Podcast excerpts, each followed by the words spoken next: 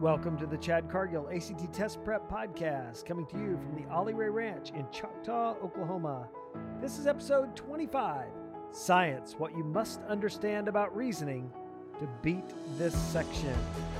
My goal is to give practical tips to help you increase ACT scores, qualify for college, and win those much needed scholarships. We'll talk colleges, careers, and most of all, test taking strategies and tips. Well, before we dive into this episode, I want to say that 24 episodes in, I look back at the most listened to episodes, and other than the very first couple that I did, which obviously have been out there the longest and have more opportunities to be listened to, the most popular episode that I've done so far is the episode I did on science.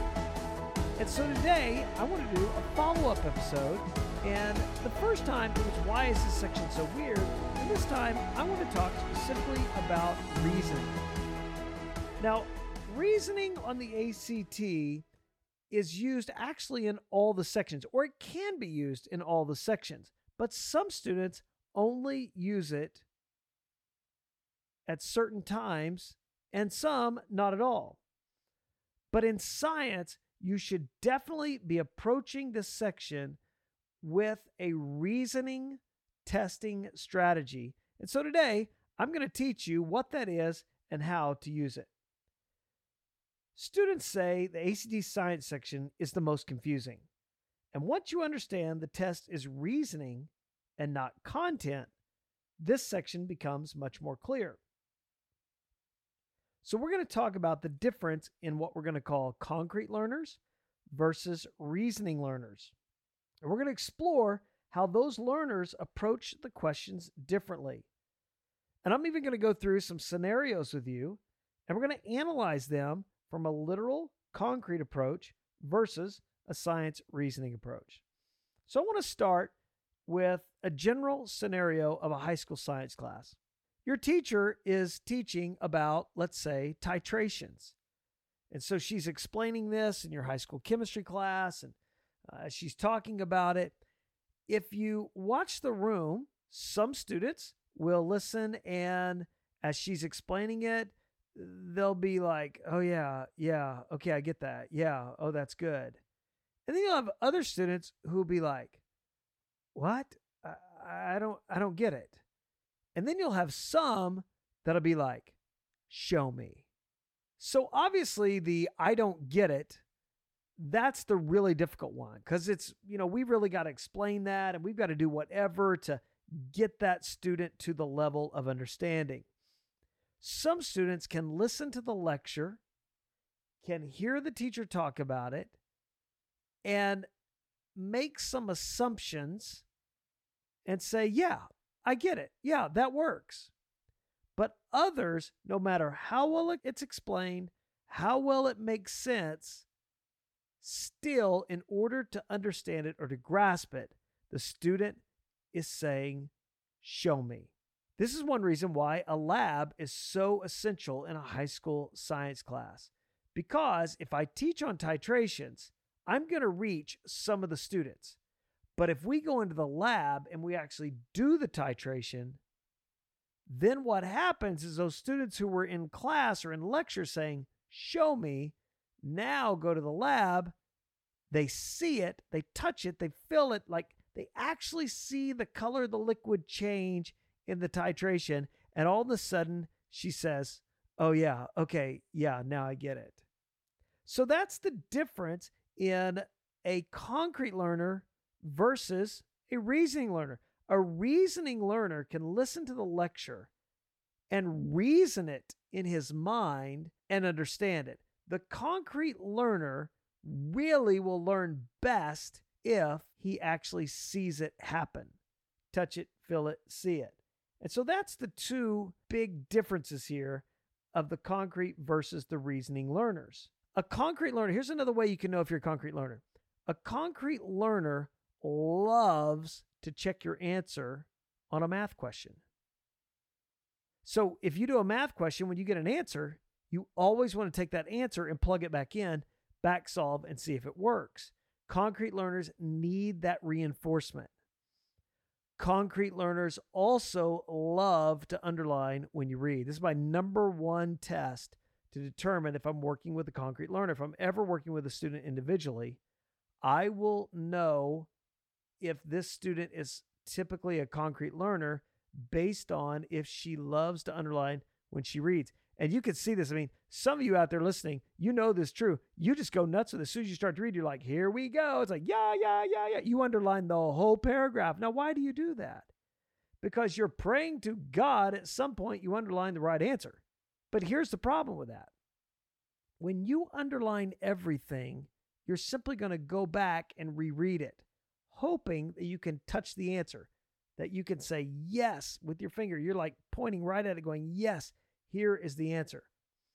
But because science on the ACT is a reasoning test, that is not a good approach. Now, an interesting point here used to, ACT had the word reasoning in the title of this section. It was called Science Reasoning. Over the last few years, they've taken the word reasoning out. There's a lot of arguments why that has happened.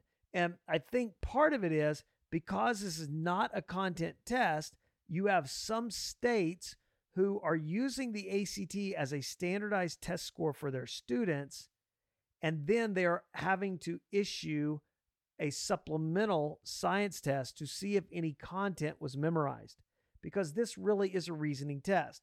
And so I believe part of the reason why the word reasoning has been removed from the title is to try to justify that it is indeed a science test like actually measuring what you learned in class. Well, it's not. This is a measurement of if you learn to reason based on a set of facts, a set of information, and graphs and tables.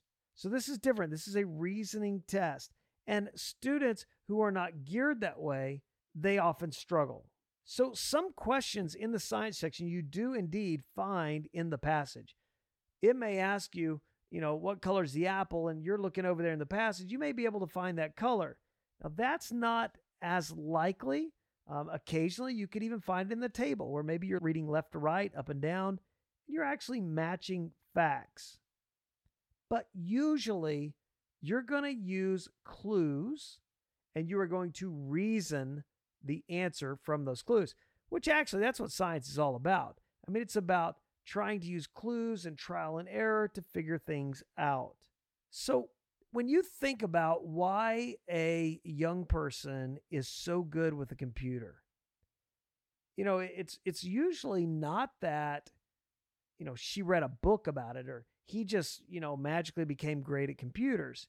Usually it's because he was I don't know if you want to say crazy enough, but he started pressing all the buttons. And he'd be like, "Well, let's see what happens when I hit this." And and then, you know, she's like, "Well, I'm just going to try that." And so what happens is is when you have that mentality that you try things, you start discovering what works and what doesn't. And that is reasoning. It's the ability to try not necessarily knowing the right, but more than anything being willing to eliminate the wrongs. You have to know up front that you're going to have to uh, take the approach of I'm not looking for the right answer. I'm using reasoning. I'm going to eliminate wrongs. And you have to realize the answer may not be in the passage, that I'm having to use clues again to eliminate wrongs. If the answer is red, it likely will not say red. It might say, hey, depending on the temperature, the color varied somewhere between pink and purple. So, what is the color at 50 degrees? White, black, red, or brown? Well, notice red wasn't in the passage. It said depending on the temperature, it varied between pink and purple. So you're going to have to go, all right, is white between pink and purple? No. Is black between pink and purple? No. Is red? Maybe.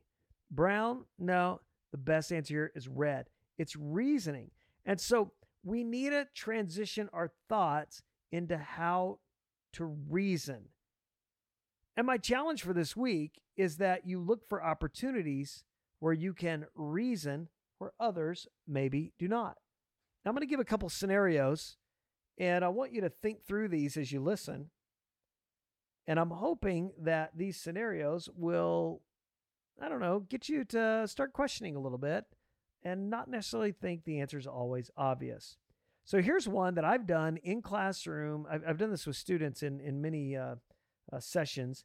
And I will just ask the simple question Do you want to be a one or a 10? Now, anytime I ask that, I will have some of the students who immediately are like, We want to be a one. I want to be a one. You'll have some of the class that will immediately say, I want to be a 10. And then you'll have some that go, It depends. And when that happens, it's really funny because you'll have some that are very outgoing personalities who say they want to be a one, and they'll look over to the tens and they'll be like, What are you talking about? Why would you want to be a 10? You want to be number one. And they're just like, No, you don't. You want to be a perfect 10. And then the others are like, How do you know what you want to be? What are we talking about? And then they're looking at each other, and it's just kind of crazy. And so, how can we use reasoning to answer this question? Well, we could start asking some questions. What are we measuring? Is it better to be a one or is it better to be a 10? Maybe we're talking about what place you finish in a race and you want to win. Well, then you want to be a one. Or maybe it is a gymnastics meet and you're on the balance beam and you want a perfect 10. Or maybe the answer is it depends because we might be questioning how many kids you're going to have. Well, if you're me, you'd rather be a 10. I got eight kids. I kind of like it. And for others, you're like, my gosh, there's no way. I uh, a one. I would much rather be a one than a 10. So that is an example where we reason. The answer isn't obvious. You have to use reasoning. I'll give you another. Two investors compare results from the previous year. One investor makes $1,500 profit, and another investor makes only $500 profit. Who did better and why? Now, the concrete learner is going to lean toward the $1,500 was better. And a person who argues in absolute numbers would say, yes, 1500 is more than 500. If your goal is to make more money, yes, the 1500 is definitely better. Now, on the reasoning side, we might say, well, how much did they start with? And maybe the $1,500 profit person started with $15,000. Well, if that's the case, then that investor made 10%. Maybe the $500 profit person started with $500 and she doubled her money. Now, who did better? The person who doubled her money. But it depends on how you view it and what questions you ask. So, that is an example of reasoning. It's not always obvious. And you, you can look for a million of these just in, in life. I mean, where people are, are rattling off numbers or using facts, and you start analyzing those, and you're like, well, it, it depends.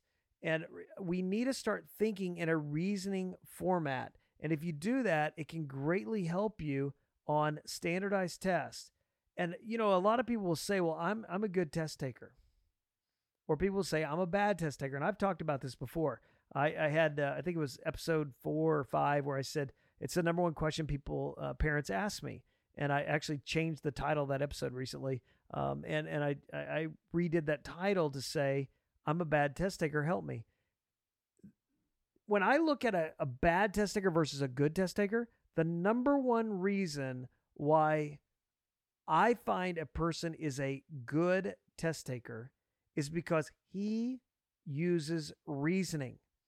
See, a lot of students will look at a question and not know how to do it and just really get frustrated. It's like, oh my gosh, I don't know what to do. And oh man, what? And oh, heck with it. And we see and we move on. But a good test taker says, look, I don't know the right answer. That's okay. I'm going to eliminate wrongs and we'll go through the choices trying to eliminate wrongs and we use reasoning. It's a different way of testing, it's a different way of thinking. It's not looking for rights, it's eliminating wrongs. And this is the key thing you got to do if you want to beat this science ACT section. You've got to start reasoning. Now, I know that is a shorter episode than usual, but it's a crucial discussion about why that test is different. And it's a great discussion about what keeps students from be, from really transitioning into that great test taker mentality. So I hope it's one that all of you who listen can apply, uh, and I and I hope you are able to improve your scores as a result of that. But uh, as with everything I talk about on here, it's going to take practice. Reasoning does not come easy. It's going to take practice. You're going to have to really start trying to find opportunities to think that way. And just remember, though, if you ever get stuck on a question, don't just randomly guess. If you ever get stuck on a question, take the approach I'm not going to look for the rights, I'm going to try to eliminate wrongs. Use reasoning, and let's see what happens. Well, as I said at the beginning of this episode, we're approaching six months of these episodes. And I am just thrilled with the feedback that I've been receiving from you. And I've had a lot of great comments that have been sent to me um, everywhere from, uh, had a great call uh, with a, a, listener from Charleston, South Carolina recently. Um, I received a, a book in the mail from uh, uh principal in Arkansas uh, that I've worked with for years. Uh, Ace the Test is his book that he sent. And I am excited to read that and, and potentially talk about that on the podcast a little bit. Um, and just some of the comments that have been left. I, I, read a great comment one of you left on Castbox this week. And so uh, I'm, I'm just thankful for all of you that are listening. You know, in July, we grew the listenership of this podcast by 40%. 40% in the number of episodes downloaded in the month of July versus the previous month. Our growth has just been fantastic on here. And that's great news for uh, everyone because it, it shows me that what I'm teaching is resonating with you. And that's what I want. I want to be able to help you. And man, these are some crazy times right now. And a lot of you I know are trying to navigate a lot of this at home and with the virtual. And so I, I know that uh, this is a good time to be doing this and to get this information to you. And I've got some great episodes coming up. Uh, I've got uh, a few specked out for you. I've got some guests coming on uh, that uh, we're gonna man we're gonna be talking about a lot of things that you can be doing to try to uh, help you get those scholarships and get ready for your college planning and i mean it's it's gonna be fantastic um, i'm really excited about that I, have got a great episode coming next week where we're gonna talk about um, things that you can do for community or to help you navigate this process with other parents with other people especially we're going to talk about uh, trying to handle some of this virtual learning stuff because, uh, man, I, I keep reading about these schools that are doing some virtual learning stuff, and a lot of students are opting out of going to class and going to stay home and and do it through home. That's hard to do. I tried to do that with my littles. That's hard to do, and I know of some of the challenges that you're going to face at the high school level. And so we're going to talk about some of that next week. And then I've hinted at this for a few weeks, but next week I'm going to introduce the mastermind groups. And I will open that up for parents who want to become part of those. And it's going to be a great way that you can work directly with me and other parents in the mastermind group uh, to help your students get through this process and handle all of this stuff. So I'm going to introduce that next week. Um, that's going to be a, there's going to be a lot of features involved in that. It'll be everything from uh, you'll have one-on-one uh, video conference calls with me each semester. We'll do video calls of the mastermind groups, and we're going to have a senior group, a junior group, and a freshman sophomore group combined. Um, but these will be a limited enrollment because I only have so much time and can only work with so many families. But each group, I can just tell you right up front, each group's going to be limited to only 10. And so you'll want to get in on that as soon as possible. And if you want to make sure you're one of those 10 spots and you listen to this before next week's episode, feel free to email me, chad at chadcargill.com, and I can make sure I get you on the waiting list for that and then those will be introduced next week. And hopefully, I've put together a good package and uh, priced accordingly, and that it'll it'll uh, it'll work out. But uh, anyway, I'll go over that next week. But uh, next week's episode will be good about building community and trying to get support systems in place to help you uh, navigate the, the time that we're in, especially. All right. Well, that's going to do it for this week's episode. I know it was a little shorter than usual, but uh, again, hopefully you got some great information there about science and reasoning. Well, I hope you have a great week. I appreciate you taking time to listen. I'll be back and talk to you again soon. Thank you for listening.